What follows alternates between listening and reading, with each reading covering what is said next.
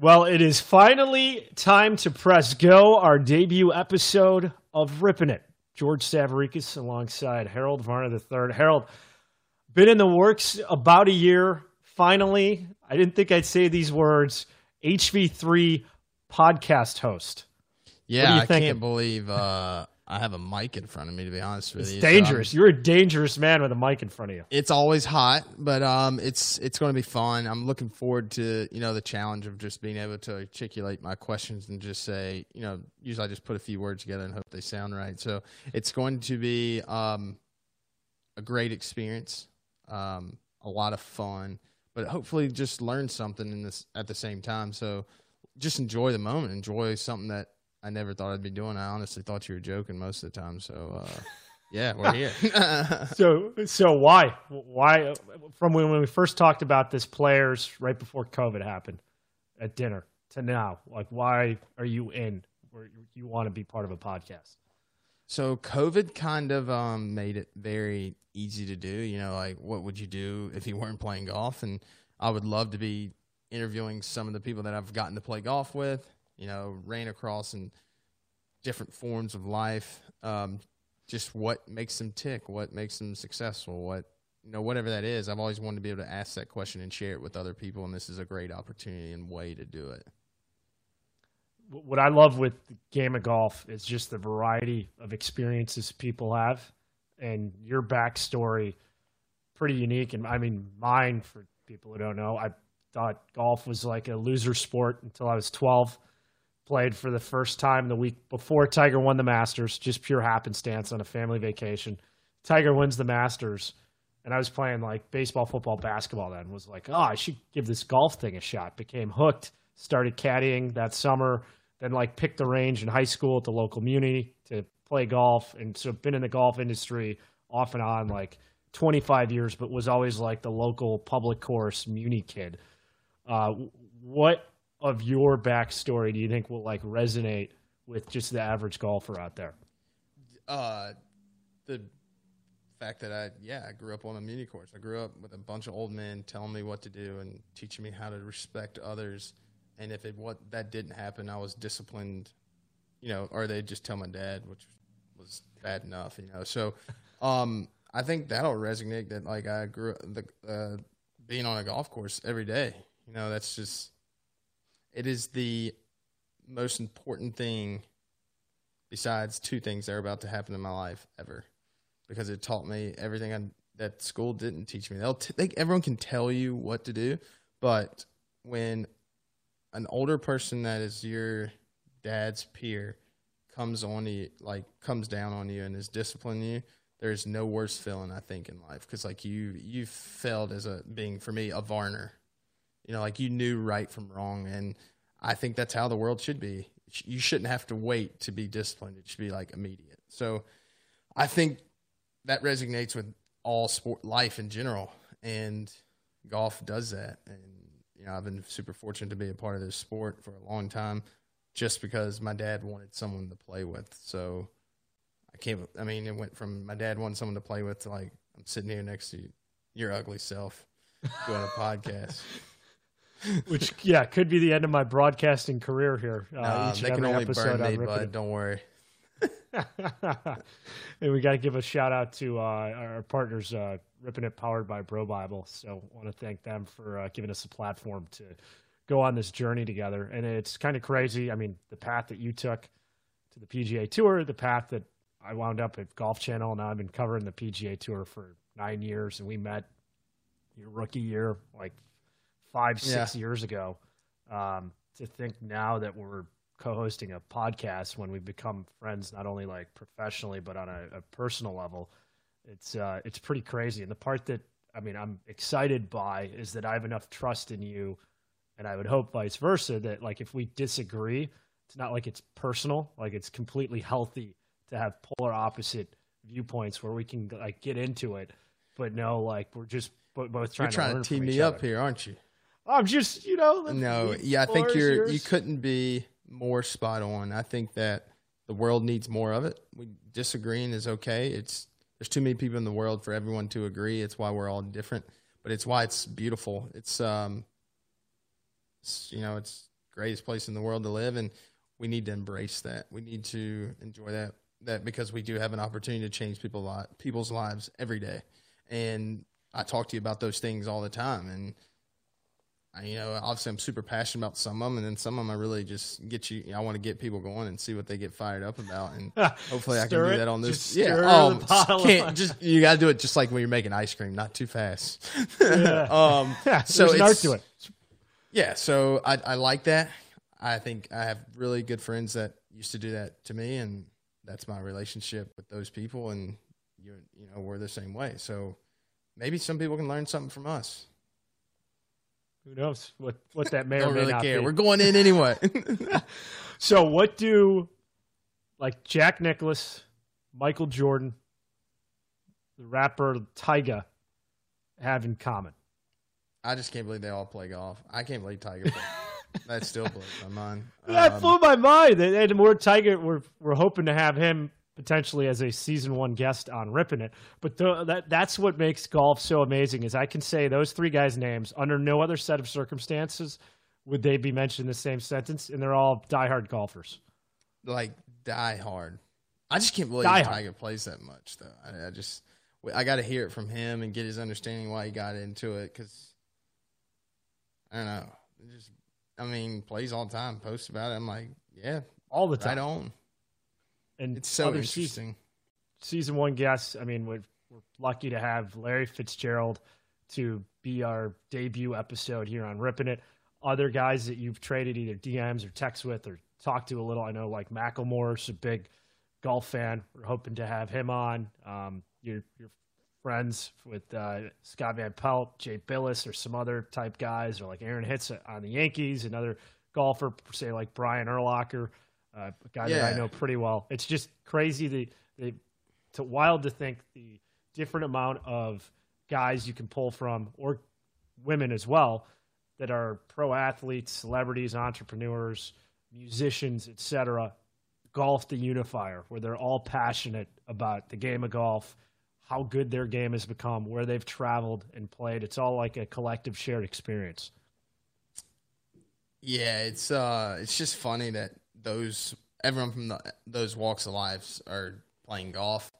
You never really think about it. I don't think I would think about it if I wasn't a professional golfer, to be honest with you. But you run across these people in these pro-ams, and you're like, you play golf? Like, what? So it's just very interesting just to know that, like, one sport can do that. So, like, the sport that, like, I fell in love with as a kid that I would still be playing if I wasn't on tour is I still have that love for it. I still have that, those things I care about the sport that I want to keep true. And, you know, like, I'm a traditionalist in some things, and obviously I like to push the limits as much as possible. So let's go figure those things out from other people's world and be able to talk about it. How often are you getting a DM where you're surprised that that person plays golf or that person knows who you are? We were talking about this earlier, like, but it really gets me when you introduce, like, when I played with Emmett Smith, he's like, "Oh, I know who you are." I'm like, "Emmett, I know who you are." So it's funny. I could care less if they know me, to be honest with you. It's just funny that when you meet them and you introduce yourself, and they're like, "You're playing well," or, you know, that just means you're doing good things. Keep doing it. Don't stop. Is there anything better than a little backyard barbecue with friends, maybe a beverage or two? Imagine that scene, except twice as fun because Chippo has been worked into the equation. One of my favorite games to play, not just golf games, but backyard games. Imagine cornhole style, 6-ball scoring. You can play 2-on-2, the perfect foursome showdown for backyard bragging rights. If you want to purchase your first Chippo today, fun for all ages, go to chippogolf.com. Use the promo code RIPPINGIT for 15% off your first order. So part of what puts you in a unique position, you're a Jordan Brand athlete, so you're good friends with MJ. I know you're also been good friends with Tiger Woods. Played a lot of practice rounds with him. He's been a great advisor for you on the PGA Tour. Our thoughts go out to Tigers on the road to recovery. Your thoughts as a friend of his with what he's had to deal with, first the back surgery, then the car crash. Yeah, the injury parts don't bother me. The part that bothers me is that every time he gets injured, he has to always prove it to the world that he can come back and play. Like, when is he going to return? Like, look at the guy as a human. You know, he's changed the sport dramatically. Like, how's your health? How's his well-being going to be for the rest of his life? Like, I know he talks about it, and I know he's such a competitor that it doesn't really matter. He just wants to win. But it's it helped me, you know, when it happened. You know, I was just like, you know, fuck, man, you know, just he can't catch a break. It helped me take a step back and know that, like, how fortunate I am, you know, that he played golf. You know, like the amount of money we play for, the, you know, the places you get to go. You know, he transcended the sport, and all we're worried about is he going to play the Masters? You know, I don't care if he plays the Masters, man. He's done so much. Quit trying to prove to everyone else who you are. We believe you, man. You're the greatest player to ever play. I've always thought that. I still believe that. And I'm super thrilled and excited. I can't even believe I can say this, is that you're a friend, you know? So just stop. Like, we care for you. And that hurt, like, just laying there thinking about it. Like, why does he have to prove anything to us? He doesn't owe us shit, you know? Go ahead. It's the catch-22 being a media member, because Tiger is the needle with golf. Yeah, so you got to hear somebody talk about it. You got to. You have the conversation, but what I tweeted after the accident and what resonated with me, my rookie season with golf, first year with Golf Channel, was 2013. And I remember Tiger winning Bridgestone was my first event that I basically covered, and him picking up Sam and Charlie. And Charlie back then was like 3. And like how special it was for Tiger that Charlie was seeing him like win as a kid, for like getting to see it live. But I know for all his road to recovery in like 2017, he was in a dark place because he like couldn't even get off the ground and like pick up his kids. That I just hope that he can be like healthy enough to spend quality time and play with his kids. Yeah, and be a father, because that's what clearly is most important to him. And to see the joy that he and Charlie had at the father-son, I thought that was really special, that they publicly wanted to have playing that event together and were just loved being around each other. So that's what I hope for as like a fan of Tiger and then someone who knows him on a professional level. Yeah, I mean, you couldn't be more spot on. You just... at some point, you got to just be like, thank you. Like, not everything lasts forever. Hey, thank you. We appreciate you. We love you. And he's always going to be a part of the sport, you know, and quit trying to force this, like, man, he's never going to play. Who gives, you know, who cares? So I, you know, obviously I texted him. I just didn't know what to say publicly. Like, you know, like, what are we doing? Like, I don't, if I say it publicly, like, oh, Harold said something, or that's not who I am. My job is to try to contact that person directly and say what I want to say. And I would hope that someone would do the same for me. Like, you know, that's just the way I would operate. I'm not very good at it all the time. I'm super awkward, but it makes me feel better. So I'm totally cool with that. Well, I mean, he's the reason, like I mentioned earlier, why I started playing golf, and now golf's been a part of my life for 25 years. And I know huge impact on you, and our first guest, Larry Fitzgerald, Tiger, big impact on him as when he first started playing the game and first time he held a golf club. I mean, it's what he's done for the sport will never be replicated. No, and it's I just can't believe that I was a part of it, to be honest with you. That's like, I just pinch myself every time, you know, like you don't really understand it until like I'm sitting there at orientation at Quail Hollow and I get my phone and they're like, Tiger's in a wreck. I didn't hear a word the guy said in front of me. I told him, you know, like, great guy. I just didn't hear a word he said. I was like, hey, man, I'm sorry. I can't listen to you. Tiger just got in a wreck. Not being an asshole. Just, you know, you understand how much you're important Tiger is to in your life. Because sometimes I always sit there. I'm like, man, I could call my friend. I don't know. I just text him and ask him questions about golf whenever I can. But then when something happens, you can tell immediately. Completely agree. We tee up our first guest on Rippin' It, your relationship with Larry Fitzgerald. I mean, guy's an NFL legend, also kind of passionate about the game. Why do you think it was important to have him help debut our show? Obviously, he's just total class act. You know, I mean, he's like, you know, he's a one. I mean, he'll be in the Hall of Fame. He just did everything right. Yeah, you want to be around those people. When I met him, he just offered his hand to be like, "Hey, man, what can I do?" You know, I was like, "I need a haircut." So, you know, so we just kept getting closer, and just super fortunate to be able to call him a friend. So it's just real easy because I'm super nervous about this podcast in general. So, you know, not freaking out as much because I know he'll keep it light, and he's just a great dude. He's one of the best, and I mean, I've known Larry for 10, 11 years, professionally speaking. So excited to learn more about how he's become so passionate about the game of golf. And then also, are we going to see him for an 18th season, or is he done playing with the Arizona Cardinals? It's just, it's insane though how he people are going to find out how connected he is in golf, and you're going to be like, what? It blew my mind, so I'm looking forward to that, like people hearing that. All right. Larry Fitzgerald, first on the hot seat with us. Harold, I'll speak for myself here. Suck at putting? Yeah, I do. Know what can help you improve? Yeah, I do. That's perfect practice. The best putting mat that I have used. Don't just take my word for it. I'm a hack. I'm a 6 handicap. Over 100 pros in the PGA Tour have tried out perfect practice. It's great for alignment, for drills. You can use it in your hotel room, your apartment, your house, on the road. Super convenient. Go to perfectpractice.golf, promo code RIPPINGIT to get 15% off.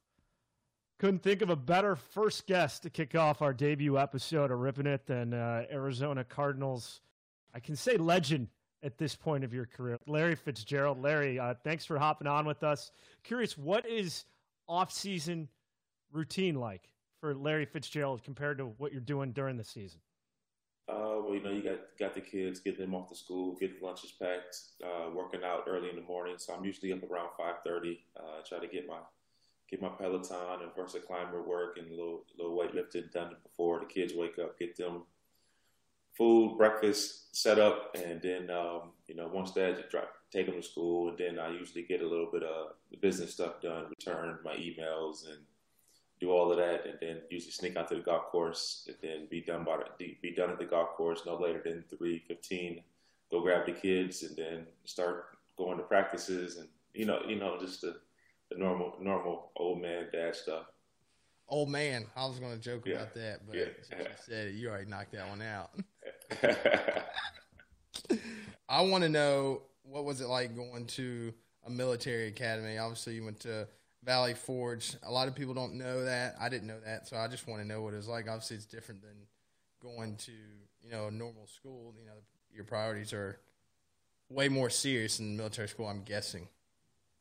Well, you know, Harry, it's one of those things when you're 16 years old and you're going, it's the worst experience you could ever imagine, right? It's not something that you envision as a route to get to where you're dreaming to go to. So, you know, my grades were not good enough to get into a Division I school. You know, when I left high school, just didn't apply myself the way I needed to, and I had to suffer. You know, I had 45 scholarship offers to schools all around the country, and I couldn't get into any of them. And so I had to make a decision. Either I was going to go to junior college route, or I was going to go to Valley Forge Military Academy, redo my half of my junior year and redo my senior year and do it that way. And so I knew, and my parents knew, I didn't have the discipline or the structure to be able to survive in junior college because they just don't really support the support group wouldn't have been as strong for me, and I probably would have just slid through the cracks at, you know, 17, 18 years old. And my parents decided the best route for me was to go to military school. And I remember the first day my dad dropped me off, I cried myself to sleep, and it was a very, very tough experience for the first 6 or 7 weeks for me. Just the way they kind of bring you in is very tough. But now as a man at 37 years old, I still am so very thankful that my parents decided to send me that route, because not only did Not that it helped me get my grades together. I graduated there with 3.7, 3.8 GPA. So it wasn't the ability, it wasn't the fact that I couldn't do the work and I wasn't intelligent enough to do the work. It's just I didn't have the skill set to know when I needed to dig in and apply myself to the things that I needed to do. And so it taught me discipline and accountability and, you know, 5 a.m. wake-ups. And, you know, as you got older and you got more seniority, they would do it like a military regiment. So, you know, I would have a squad and I was responsible for 5 other guys. So it taught you how to be accountable, to lead, to be responsible, to take care of other people that needed help. If a guy needed help in math or reading or writing, you know, I mean, you had to do all of these different things, and it made you really a much better leader. And so looking back, you know, it was very tough when I was there, but there's no way I would be sitting here talking to you guys if I didn't have those 2 years there. It really helped me turn into an immature young man into a real man when I left there. And when I got to college, man, my mindset was so different. You know, I was just like, I want to do good in school. I want to be impactful in my community. I want to make the people around me better. You know, I want to achieve my goals, and this is the things that I need to do to go get them. And with that military mindset that I had coming out of school, it helped me achieve those things. So it was great. It seems like they just covered the whole board as you know, what you want to do in life. You're like, well, I can have it all. And that's what I try to tell, you know, you always try to tell kids, what do you want to do? You know, you just got to focus on the main thing and everything else will take care of itself. And it's so hard to see that at that age. It is. Obviously, we talk about this, me and my wife, but like, would you send your kids now to something like that? You know, even just because you saw what it did to your life. Well, my kids are a lot more disciplined than I was. Yeah, exactly. You know, outside of like the video game stuff. But like my oldest, Devin, he's 13 years old, and he's got his head on straight. I mean, he's a really good kid. He's in honors classes all across the board. And, you know, I really stay on him about just being great in everything, living your life in parallels. You know, why, if you're going to be great in football, you're going to be great in lacrosse, why can't you be a great leader? Why can't you be, you know, an ambassador in your community? I know you're only 12, but, you know, if you're gonna do it right, do it to the very top of the level, do the very best, and he's already doing that right now, doing a good job, and you know, so like I think I needed that. My personality, I needed that structure. He's a lot more mature than I was at 13, and you know, I think every one of your children is different. You know, my second son, Apollo, he's also really, really disciplined in terms of like getting his good grades, you know, but he's not as much into the athletics. He's more of a gamer and an engineering mind. And so, you know, I wouldn't be surprised if he designed video games one day, because that's kind of how his mind works. And then I have a 4-year-old son who's, you know, just does everything. But I mean, your kids are so different in their personalities, and you know, so as they get older, you know, I definitely will always keep that as an option if I see things kind of going off the tracks. But right now, I think they're really good kids, and they got good discipline. That's awesome. I'm sure you're just a super involved parent. Obviously, I've enjoyed my time with you, just how you always want to learn. That's what I've noticed. I don't want to keep talking because I'm so intrigued by, you know, your upbringing, because everyone has a story, and that's why they do what they do when they get older. So I'm just going to shut up now and let George get a few your questions. Podcast. Have at it, Harold. It's all good, man. I'm curious, Larry. I mean, you go from military academy and you play at Pitt, then the NFL. What was the first point that you heard the noise in a stadium to know, okay, I've made a big jump now? Yeah, so the jump from high school to college was 10 times harder than the jump from college to the pros. And I think a large part of that has to do, I'm not from, you know, North Carolina or South Carolina or Texas or California or Florida, where they play football and it's like a religion in these places. I come from Minnesota. Yeah. You know, the whole state of Minnesota is just under, you know, 5 million, four and a half or so million people in the whole entire state. You know, I mean, that's like the Atlanta metropolitan area or Houston metropolitan area, or, you know, it's not a very big place. I went to a really small high school. We only played 3A football, graduating class of about 150 kids, you know, so it wasn't like it was a really, really great competition, right? I was really good, but I wasn't competing against anybody. It would be like Harold going and competing, you know, on the Asia tour. I mean, he'll win every single tournament, right? You know what I mean? The competition is a little different. And that's no knock to anybody playing on the Asian tour or anything like that. But, I mean, it's just different levels to it. And when I got to college, the physicality, how strong and how big and physical and fast. Everything was just like, my mind was spinning. I remember calling my dad, like, Dad, I don't know if I can keep up with these guys. And he just hung up on me, you know. And and I eventually figured it out, because I didn't really train. There were a lot of guys that were in college that were already lifting weights and running and doing all of this. Man, I played basketball, I played football, ran track, played baseball. I did everything. So I really never had any time to really specialize and lift weights and do all the things that other guys were doing. And I remember going in their summer, and I was weak, man. Like, all the guys were stronger than me. They were more explosive than me because they had been doing this stuff. But my skill set in terms of, like, my hands and my body control, all of those things, the intangibles that you just can't really teach, you know, the hand-eye coordination, I was light years ahead of everybody. So in my mind, I was like, once I get all of these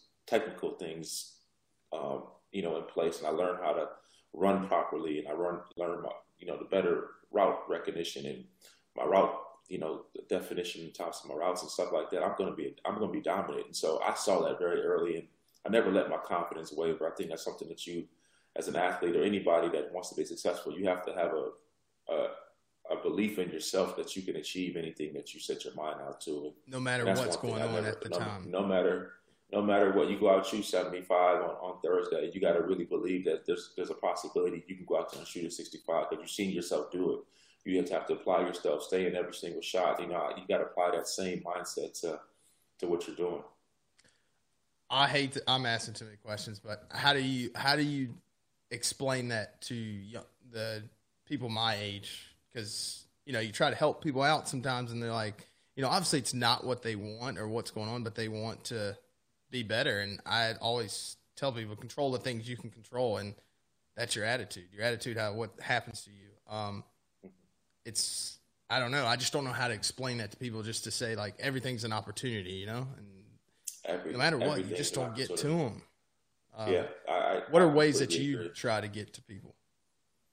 Well, you know, I never force myself on anybody. Like, my young teammates, if they have questions about life or finances or business or ball or whatever, if they want to ask me, I always make sure that I'm open and available to do it. But my way of life, the way I think, I'm not going to ever push it on anybody. And I think as a society, I mean, that's kind of what I see is the norm now. It's like, if you don't believe what I believe, we'll cancel you, right? And, you know, I just don't subscribe to that. I think everybody is different. I appreciate the differences that people have and the way you think. And that's how we, you know, I think we sharpen each other by just having those conversations, even if they're uncomfortable. But, you know, to be able to sit down and listen to what somebody believes and thinks, I think it's helpful to us. And I think that the way I think and the way I kind of view the world is a byproduct of, you know, my experiences. You know, I've traveled the world. I've been to 107 countries, you know.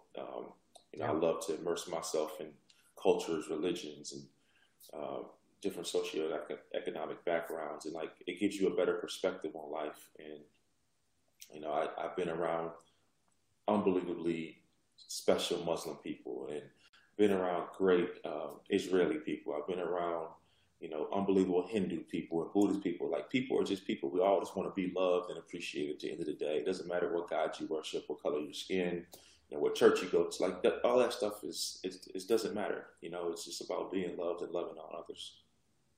What's the most impactful experience you've had from traveling?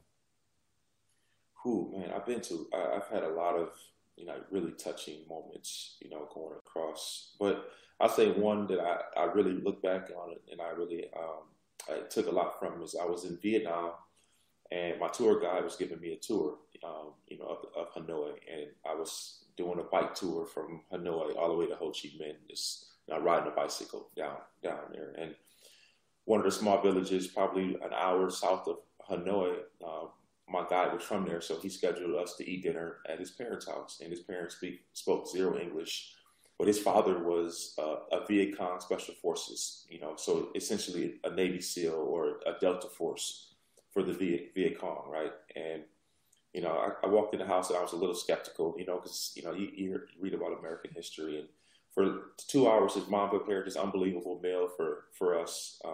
Never met me, never heard of me. Welcomed me into their home, and his dad essentially told me stories about, you know, the Vietnam War, and his son interpreted it. And, like, the way he described it and the things that he said, you know, I mean, it makes you think about things completely different because, you know, in life, you know, you hear one thing, you read certain things, right? And that shapes your thought process and how you think. But, you know, there's two sides of every story. And I think I really kind of like put things in perspective as a 24-year-old to challenge, you know, what you think and challenge what you hear and always to do your own due diligence. And that's kind of how you grow as a person.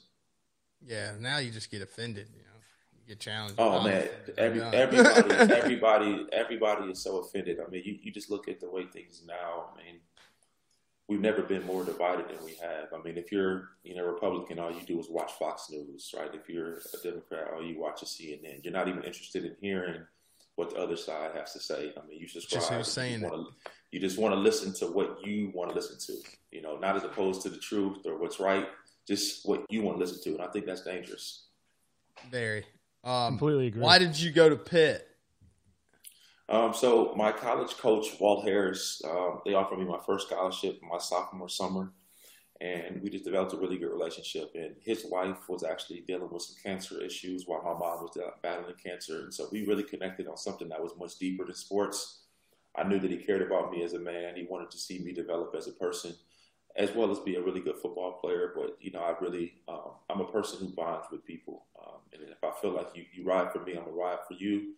And that's kind of the connection we established very early on. And, you know, I knew I was going to go there for years. I love hearing stories like that, just how people get so close with their coaches. Obviously, the reason I went to ECU is because my mom made me. So I love to hear, like, what was it? So after I could see going to military school, you know, you're all about relationships, and that's pretty cool. Larry, you talked about all these different experiences you've had, and what I love about golf is just the variety of people that play. I mean, you can be 5 or 95 and play golf. At what point did it become part of your life? I started playing. One of my good friends, his name was Andre Roberts. He plays wide receiver, kick returner, punt returner, all pro for the Buffalo Bills. And he brought me on the golf course to this charity event probably like 7.5, 8 years ago. And you know, ironically, my dad's been playing golf for over 40 years, so I was around the game. And so, you know, up at the course that he played at is a Minneapolis public course. It's called Hiawatha. My brother would go, and we would essentially 4 caddies. My brother would stay on the left fairway, rough. I would stay on the right. His friends would hit it. We would run the numbers off, walk it off. They would have their numbers for them by the time they got there, clean their balls up. And that's kind of how we made a little bit of money in the Wednesday and Saturday games. And, you know, so I understood what golf was about. I understood the rules, not walking through people's lines, not talking in their backswings. So I understood the nuances of the game, like the etiquette, right? But I never really had the time. I wanted to play other sports. Golf was just so slow. And if you don't have patience, golf is a very tough game to play because, agreed, like in your infancy state, it's bad, bro. It's like real bad. And you lose a lot of balls, and it's just frustrating, man. It's really, really a hard game to get good at, and especially if you don't play it as a child. If you're a kid, you know, like I take my kids to the range or go to Top Golf or whatever, they'll just hit balls. Like it doesn't care. Or it doesn't just make contact, right? And it's fun for them, you know, to get into sodas and drinks. And like as an adult, you don't have that. You like, I want to be good at this, like today. Like tell me how to hit the ball straight, and you're hitting it right and left and fattening it. Then it's tough, but I remember the first time I actually got a golf club put in my hand was, you know, Tiger Woods put it in my hands up there at Hiawatha Golf Course. He was up there for the first tee program, and that was kind of like when I really kind of fell in love with the game. So I would watch it all the time, watch the Masters every April with my dad, you know, get up super early, watch the British Open with my dad. You know, like we would experience golf, but I never really wanted to play it until my boy Dre got me involved. And when I started playing, I hit a whole bunch of really, really poor shots, but I hit like 2 or 3. I was like, man, that's really nice, man. There's nothing like a well-compressed golf ball going in the direction that you wanted to go. There's nothing in life better than that, man. And it just doesn't happen enough for me, Harold. It does not happen enough for me. Man, it's a great feeling. It's an awesome sport, obviously, the people you meet. But that feeling of hitting one that – I mean, I still get that feeling to this day, and I'd say I hit it pretty solid all the time. But, There is nothing better. We got to go over this. You and I talked about this, but talk to me about your handicap. Explain to the – I thought it was – I think it's pretty – way closer than I thought it was because I knew you, but I didn't really know you until – and then we played together, and I was like, it's spot on. I mean, yeah. You're going to have a few X's, and, you know, yeah. The number's right. But your good holes are pretty good. Yeah. Yeah, I would say I average 2 to 4 birdies a round, right? I can score. I hit from 100 correct. from 150 and in, I would say I'm like around a 2 handicap, right? I putter and chip it and low mid irons, hit them really well. Off the tee is where I lose all my strokes, and so like the reason I do really good at Pebble is first of all you put me at 6,400 yards. I'm very long, and so if I'm hitting fairways, I have wedges in my hands, and I'm going to hit enough, close enough where I'm going to have some looks at birdie, and I'm going to make a few of them. And so, you know, I shoot between, like, 74 and, like, 87. It just depends on the day. If my driver is cooperative. But at Pebble, sometimes. Yeah, but I don't have to hit driver at Pebble because I'm playing at 6,400 yards.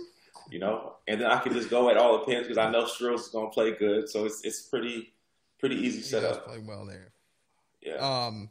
So you awesome.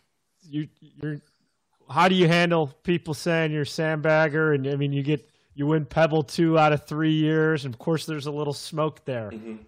I'm a great net partner, you know, because I'm extremely streaky, very very streaky. There'll be times you're like, bro, you're so much better than this. So why are you hitting it so poorly, right? And then you're like, bro, there's no way you're a 7, bro. It's not possible for, you know. So it really just depends on the day. It really depends on the day. So I want you to talk to people on here listening about your experiences of golf courses you have played. I don't think people understand that you're in that circle of golf. Everyone just thinks you just play golf. No. So I want you to explain just just the courses you've played, what's your favorite golf course, and just, you know, how in tune you are in the golf. Like, where do you love to play? Because it's not just a normal country club down the street. But I think it's really cool. I think it's great for the golf to have people like you that are ambassadors of golf, but I'd want people to hear it from you. And so I'll shut up. Well, so I would say 7 years ago, I started playing golf, and you know, I started playing just like everybody else. I played at the municipal courses, which I still play, you know, twice a week at munis. I like, you know, going on the website and making my tee time and doing it just like everybody else, going out there and playing. I really love it. And then, you know, I'm a member at a couple country clubs, and you know, so I kind of do a little bit of both, right?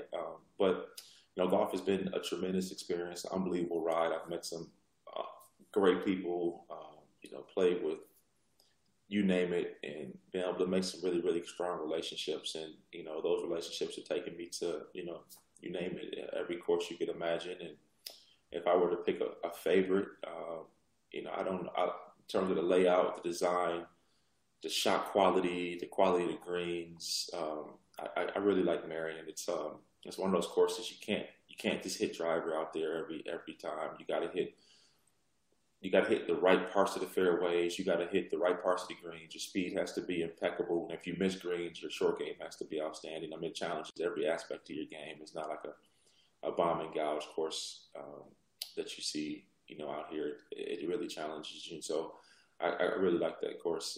I've always, you know, enjoyed the mystique and the showers after the round and like everything that goes into it. I mean, great experience. Everybody's sitting there eating, you know, right by the first tee, and you're teeing off. You know, everybody's quiet to see if you hit it good, and then they get back to drinking and eating again. It's really fun. Yeah.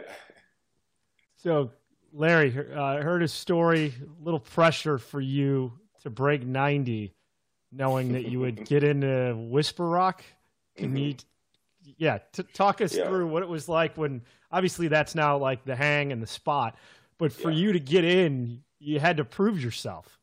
Yeah, so I had a good friend of mine, his name is John Langmine, and, you know, we play a fair amount of golf. He's also a fellow Minnesotan, And he introduced me to the owner of Whisper Rock and Greyhawk, a man by the name of Greg Trius. And, you know, we were on the phone, and I was hot and heavy about the game. I was really infatuated with it.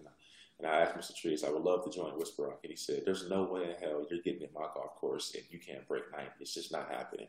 Because I'm not playing behind you. If I've seen you hitting balls all over the place, I'm not going for it. And so it was like the first time somebody's challenged me outside of my profession. You know, he was like, bro, just not, I don't care who you are, what you accomplish, how much money, none of that matters. You can't break 90, you're not getting in here. And so I worked tirelessly for a long, long time. And I remember I was over at McCormick Ranch and I shot my 88, you know, for the white tees. And I've never been more happy in my life to shoot an 88. Now, if we shoot an 88, I might jump in the lake if I shoot 88 now, but I was elated to shoot that 88, and me and John were on the phone. We called Mr. Trius, and he said, hey, cut the check, man. I'm a man of my word, and that's kind of how it started right there with Sprocket. And I'm playing up there today.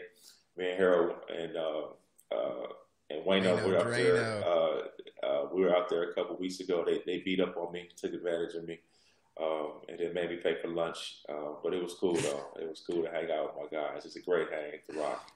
Yeah, I had a great time. Thanks for having us again. I just got to get Wayne. Wayne gets sneaky good. He be staying trappy out there and beating people. Yeah. Like, you trappy, all right. You can get your ass whooped. Yeah. We got to ask some NFL questions. Let's just get right to it. What's your thoughts on the NFL and their safety protocols, and would you let your kids play? Like, you know, there's a big question that's, you know, going around the NFL right now. Like, I never played any real sports. I played basketball, and I might have rolled my ankle, you know, here and there. But, like, I mean, I would freak out running across the middle. Like, I was going to die or something. No, and, you know, it's actually a lot safer. It's actually 10 times safer than when I first started playing. You know, the things that the NFL has done in terms of, first, the safety procedures, you know, they pretty much took away the kickoff return, the wedges, things that were – it was most violent, the most collisions, and put players at the most risk. They try to alleviate some of those plays, right? And obviously, you know, the helmet to helmet, the way they hit quarterbacks on the blind side, a lot of those plays have been taken out. So guys are able to play longer. There's not as much head trauma. And then another thing that's really improved is the quality of the helmets. The helmets have gotten so much better.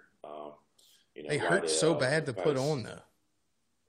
I put on Christian McCaffrey's head. Holy Jesus, dude! You're just not used to it. You're just not used to it. When you've been putting it on, I had to get it off.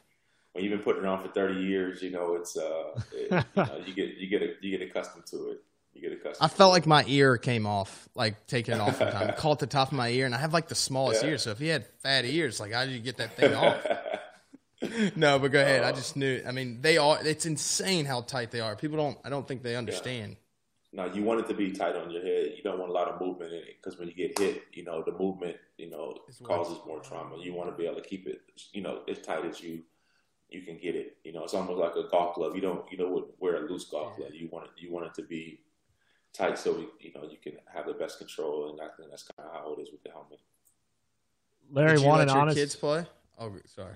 Go for it. Absolutely. Absolutely. My oldest, Devin, plays – he's very good and aggressive. He loves the game. And, like, I made my life, you know, my livelihood playing sports and playing football in particular. I don't think it would be right for me to tell my sons, hey, you can't do this or you can't do that. If it brings them joy, they enjoy it.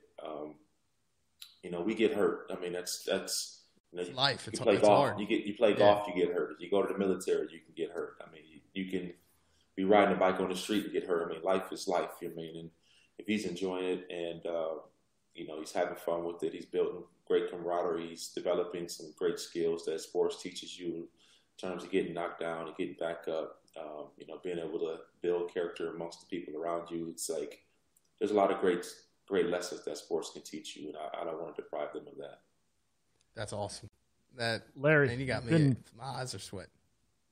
You've been Mr. like reliable in your career with the Cardinals. I mean, it's crazy. I think your rookie year was 2004. You missed 9 games in 17 seasons. How many games have you played hurt? I'd say a pretty large majority of them. I mean, you're always dealing with something. It's just part of playing the game. You know, you have to be able to push through and persevere. I mean, it's just, there's a big difference between being hurt and being injured, though, right? You know, just, you know, broken leg or, you know, concussion. I think those are being injured, right? But, you know, having a tight hamstring or a swollen knee or dislocated or broken finger, something like that, things that you can actually play with, you know, you got to be able to push through and find a way to get past it. How did you, what was your ultimate goal? Like not goal, but if this injury happens, you obviously you break your leg or not, but like, you know, I don't have any pain. I mean, I got a cortisone shot in my foot and I feel like I'm dying right now. So like, how do you know, like, hey, I should not play today? You know, that's the, I feel like that'd be tough. Yeah, like, the threshold. Yeah, that's the word. Yeah, I need to. Yeah, I think everybody's pain threshold is different, and also you have to consider if you play on it, what is the possibility of it being hurt that much more, right? You know, if it's a Super Bowl, you push through, right? If it's a preseason game, you probably err on the side of caution, and so I think every circumstance is different in how you go about it and what you think about when you're evaluating and making the decision. Well, you're great for fantasy football. I just want to let you know that. I appreciate that. I know he's playing. What's more intimidating, Richard Sherman standing across from you or Harold on a tee box? Harold on a tee box for sure. I'm trained to be able to play against Richard Sherman. I've watched the tape and I actually feel like I can, you know, at times I can be able to make things happen, make plays, but you know, at the tee box, if he doesn't give you shots, you don't have a chance at winning. And that's demoralizing. Last time you asked for an autograph. This one was hard for me. I didn't even. Yeah. I was like, what? It's been a while. Not that I'm just not a big autograph guy though. You know, I'd rather. What about a picture? Or someone where you were like pumped, like, oh man, this is either an idol of mine. No, I take pictures to like commemorate the moment. Like me, Harold and Wayne, I took a picture on AT&T. I'm not like a big Instagram or post guy, but it's nice to look through my phone. Like I have this whole golf, like in my photos. Like all my golf pictures, and I kind of scroll through it and think about the day and the experience and the courses that we were to play. Like, so like, I like to take pictures to just, for me to reflect on the great time I had with people. So football that commercial's season real where you're taking pictures in it. Commercial where you have the camera. Oh yeah. I mean, I take a lot of it. I mean, I would say I'm like an amateur photographer. I got some good stuff. That's cool. Really? Yeah. So, Larry, football season, we'll call it what, July to January or February if you're lucky normally. And obviously you're still training a lot, but you miss like a good chunk of what's prime buddies trip season for golf, say July to October. Is there a buddies trip that's on your list where you're like, I can't wait to go here and check this place out? Yeah, so shout out to my buddy, Jimmy Dunn. We're going with him in a group over to Ireland in May, and I've never been to Ireland, never played golf there.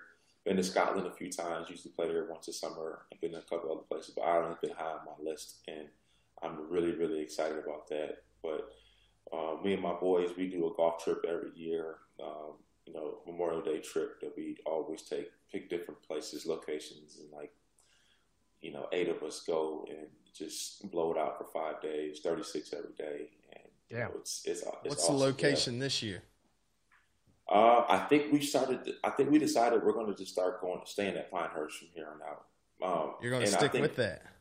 Yeah, because first of all, you got like Moore County has 30 golf courses there. I mean, you just don't have the ability to play everything, right? But the lodging is great. You know, you get a smoking house, you know, on the golf course, and you got the chef, and there's massage therapists that work on guys' back. You know, like it's just like everything you would ever need. And then the golf courses are just tip top. I mean, everybody talks about Pinehurst #2, but you got Pine Needles and Mid Pines and Country Club in North Carolina, where you just got a membership at, and the Forest.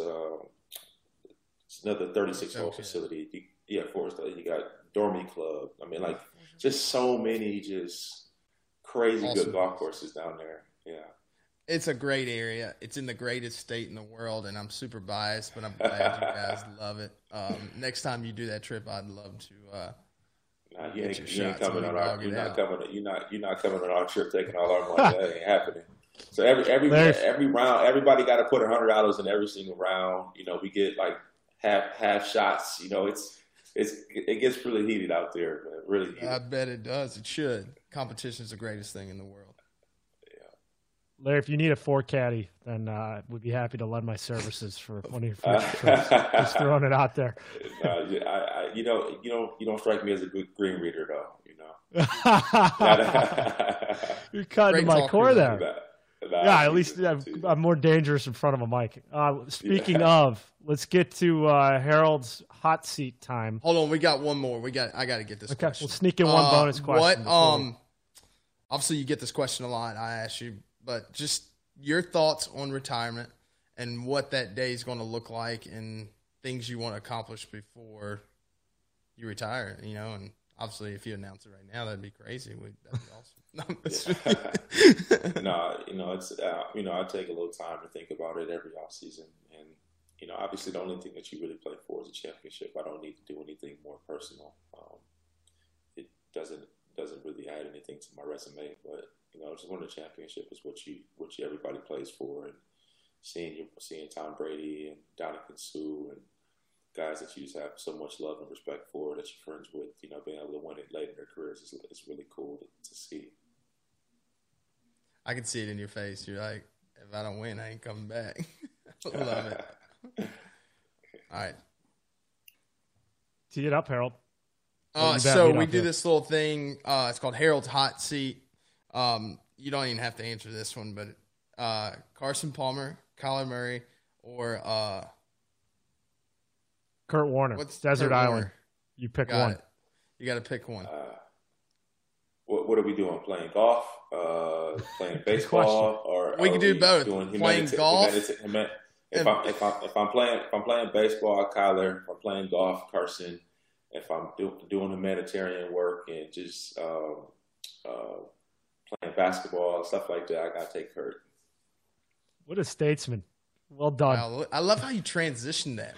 I was typing smooth. That, and, I mean, I did so bad asking you the question, but, yeah. Hardest hit you've ever taken in the NFL?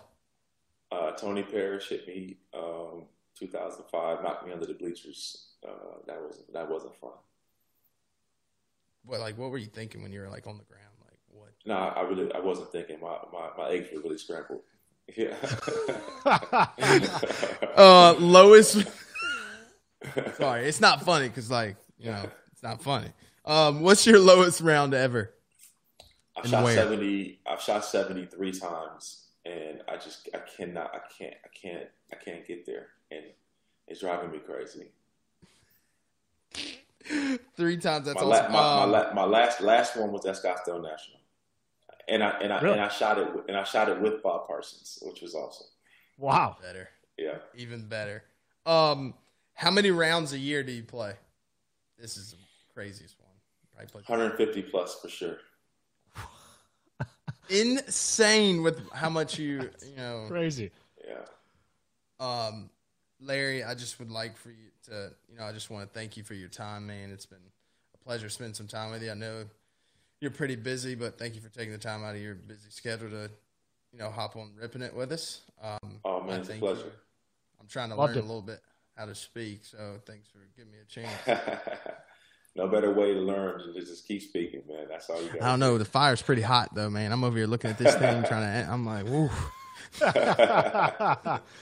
Appreciate it, Larry, man. Absolutely. You guys have a great day. Thank you. Brother. You too. You want to wake up feeling good every day? I mean, who doesn't? This product, I can personally attest, has had a huge shift in my day-to-day wellness. It's 2020 Immunity Booster, 2.5-ounce shot, handcrafted by sports dietitians, filled with essential vitamins and nutrients with none of the artificial colors or BS you see in sports drinks. I have it before I go to the range or start my round, or even just to kick off my day. Get 20% off your first order. Ripping It 20, the promo code. Go to drink2020.com. What a phenomenal first guest to have with Larry Fitzgerald. I know you've known Fitz for a while. I've known him just, I was a sports anchor in Arizona back in 2009 through 13. So knew him professionally, know him a little personally. What surprised you from the interview? What's crazy is he's so congruent with what you see on TV. Like, I asked him about, you know, his high school, and he so elaborated on it and how touching it was, the relationships. But, like, he does these commercials on TV, and it's about relationships. You know, like, he's so, like, the same. And hearing people talk about him, it's so nice to see how transparent he is, and that's what you see when you're on the golf course. I like that he, you know, I've been able to play golf with him. Like, you know, I've known him. I mean, crazy story is I've never met him, and someone got me in touch with him. And I'm not going to Great Clips to get my hair cut, you know, and he hooked me up with his guy, came to the house, took care of it, just a genuine. So every year in Arizona, the guy that cuts his hair comes and cuts my hair. Obviously, he doesn't have to do that now. I don't have much hair left. But less of a trim job. Just how genuine he is, you know, yeah. The way he talks about relationships, he gives that back out, you know, and that's what you want in life.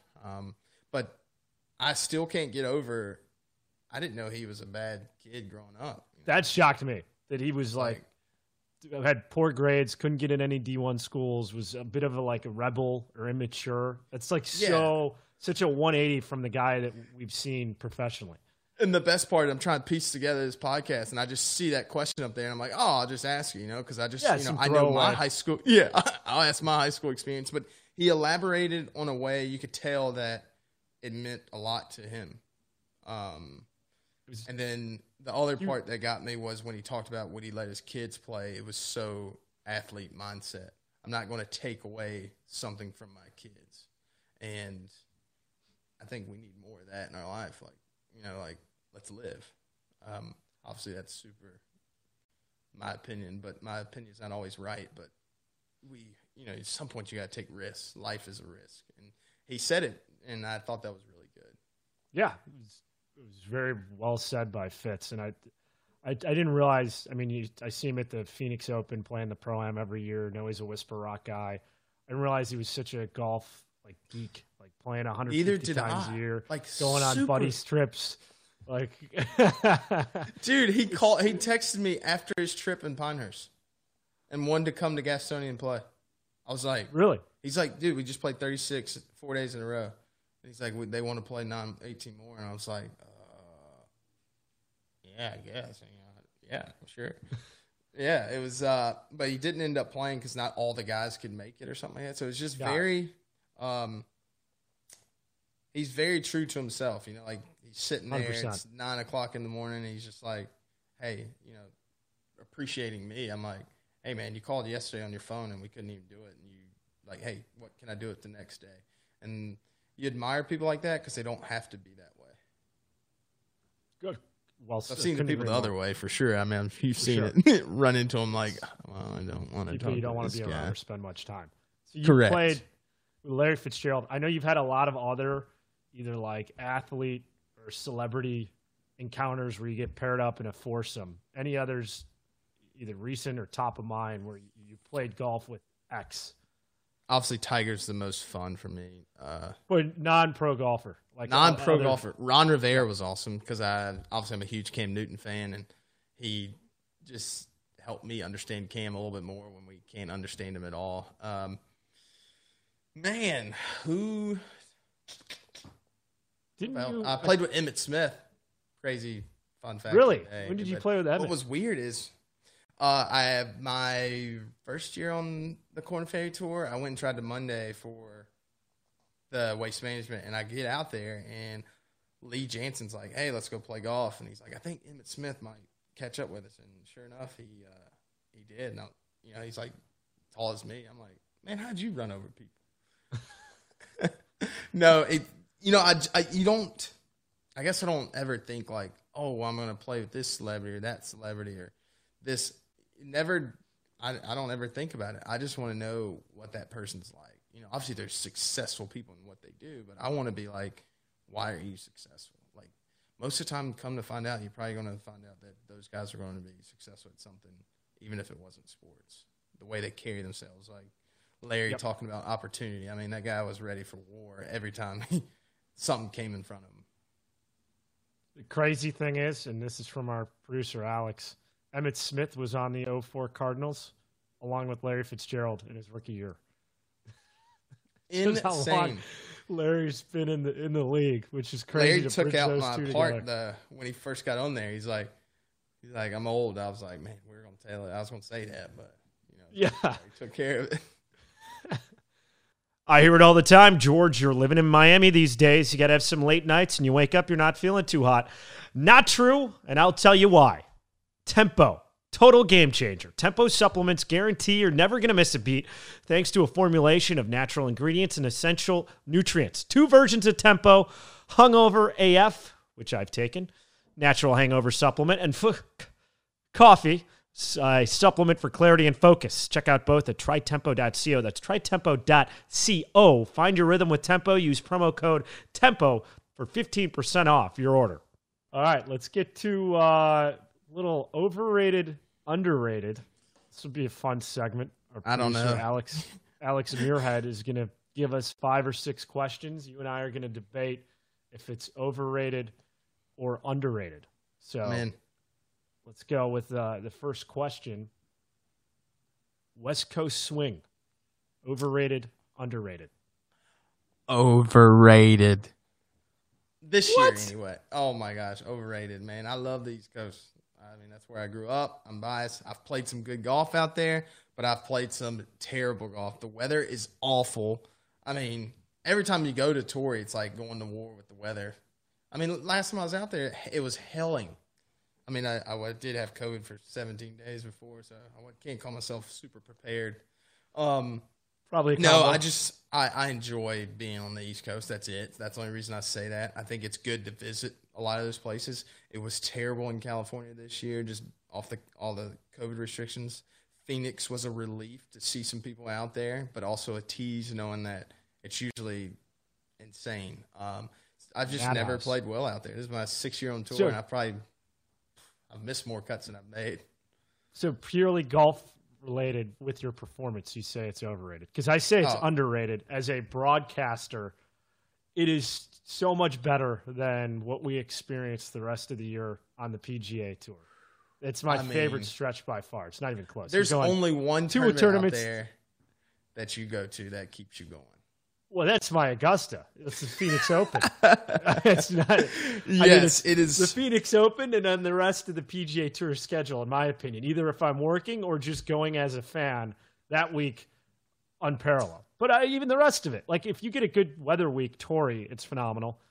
Yeah. Usually it's the high's 55, and you need a jacket. Can we not get like a high like 70? You know, you can walk around with, you know, shorts on maybe. You know, like. But everyone's like, it's so nice out here. Yeah, the high's 60 in August. I'm out. I want 100 degrees, just blazing. I love sweating. So, I don't know. Okay, you have West Coast swing overrated. What about Florida swing? I think it's underrated. I think people don't understand how great you have to play to win one of those.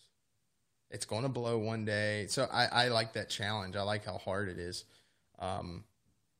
So I think it's a little bit of both, but I'm judging these all off of golf. And, you know, if we're going to watch, you know, the Waste Management is the greatest tournament ever. You know, like it's never going to be topped. It shouldn't be, because if it goes above that, you know, someone's going to get really hurt. I would say it's very underrated from a golfer's standpoint, from viewership. It's just hard to get close. There's so much water, you know, and you don't see any. You'll see great shots, but 20, 30 feet left is really good, and fans don't understand that's a great shot. So it's hit or miss. I'd go properly rated. It's right on. Corral was still a part of it, and Miami was one of the 4 markets. Then it was almost underrated. Now that Miami's gone and it's 3 events and it's players, Honda, Orlando, I would almost lean that way, but it had some good finishes. And it's a pretty good test of golf those weeks, so I'd say properly rated, kind of a cop-out. I'm gonna say overrated in the aspect that the players was better in May, way better. I just don't like. I don't like when it's cold. Like, who does? I guess. I mean, I guess people. All right, couple on non-golf ones. Overrated, underrated. Going to weddings. Underrated. I love it. Love yeah, it. I'd also I say love underrated. Dancing. I mean, my wedding, I didn't even make it with my suit on. You did some damage on the dance floor at your wedding. I'd also say underrated. Yes. Reality TV. Underrated. Oh, like, overrated. So overrated. Oh, dude, it's so good. It's so funny. I know you're a little Bachelor fan. You hop on Twitter and Fire and at James plug future Rippin' It guest season 1. I just can't believe people think it's real. That's real life. Like people literally go and people do. It's like wrestling. It's so real it's to so me. Good. It's so good. I mean, it's sad that people believe it, but it's so good because the stuff that happens, is, whether it's fake or real, I just think it's funny. And I like laughing. That's something you should do every day. Last overrated, underrated, music on the golf course. Underrated. So underrated. Like big time underrated. Insanely underrated. I just can't believe we didn't do it as kids. You know, like I didn't even think of it. I mean, I'm Can you imagine 30. Bringing like a boombox on the course? What up, boys? I shoot 85. I had more fun than you. Yeah, it's I remember the first time a buddy played music on the course. It was like 2012. He had an iPad. I was like, "What the hell? Like, what a novel idea!" And then since then, cured cancer right out there. Yeah, I'm like, I can't play golf without having some type of music or some type of vibe. So I'm with you. It's underrated unless you're playing like some serious type of buddies trip at like say like Bandon or something like that. I get there's a music. That's where music should be the loudest. That's where golf needs to get people playing, man. It's like, you know, Larry was saying, you know, like I didn't play golf because, you know, it's slow. It's slow. Right? And sometimes you have to do, it should be the opposite of politics, a little bit of everything. You know, all right, man, on Sunday we can't play music, but any other day, blast it. It's just we got to work together and figure it out. And I think in the grand scheme of things, traditionalists want to make the game grow, and we want to make the game grow. Let's just keep doing that, you know, whatever that is. Like what he, you know, like you said, cancel culture. Well, if you don't do this, we're not doing that. I'm like, all right, bro, I'll just peace, bye. Yeah. So we're learning, and the sport's in a great spot right now. So speaking of learning. How'd you like episode 1 so far? I mean, I was kind of nervous because I didn't have the questions, but I really like it. I'm intrigued just how I can get better. That's how this started. This is why I wanted to do it. I think I can talk a lot, but I need to do a better job articulating it so that other people understand and I don't look like an idiot and people can look up to that. So it's a part of the journey. It's a part of something that I went from like, yeah, I'll do it, sure, George, to like, yeah, whatever. I'm gonna be the fucking best at this. I want to find out a way to be that. That's a challenge you need. Yeah. Go ahead. No, I was gonna say. So like, I know your buddies. We mentioned Matt James and The Bachelor, likely having him season 1.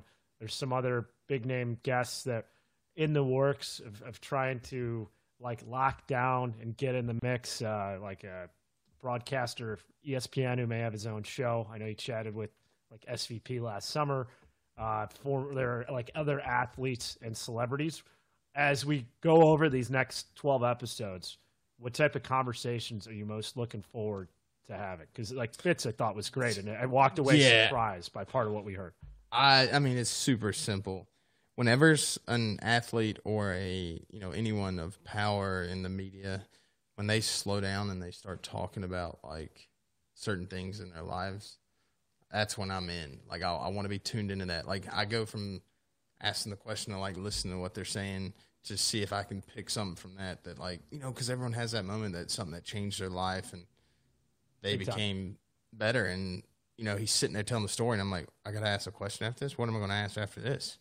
You know, and it's just, that's what I'm looking for. I want that moment of, so a kid can watch this and be like, my moment's coming, my time's coming, that I'm going to learn something, I'm going to pick something up. You know, I want people to watch this and learn something, but I'm doing it because I want to learn how to interview people and be better equipped quit to, you know, because it helps me on the other end.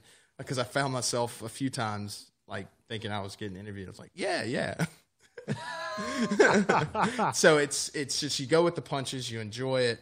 But yeah. I want that moment. You know, that's what I'm looking forward to, that with every person. You know, like, I just can't believe that I'm actually on a podcast, to be honest with you. So I can't thank you enough. Hey, we here. We are. It's go time, man. That's episode 1 of Rippin' It. For Harold, I'm George. Thanks for joining us. Can't wait till we see you next week for episode number 2.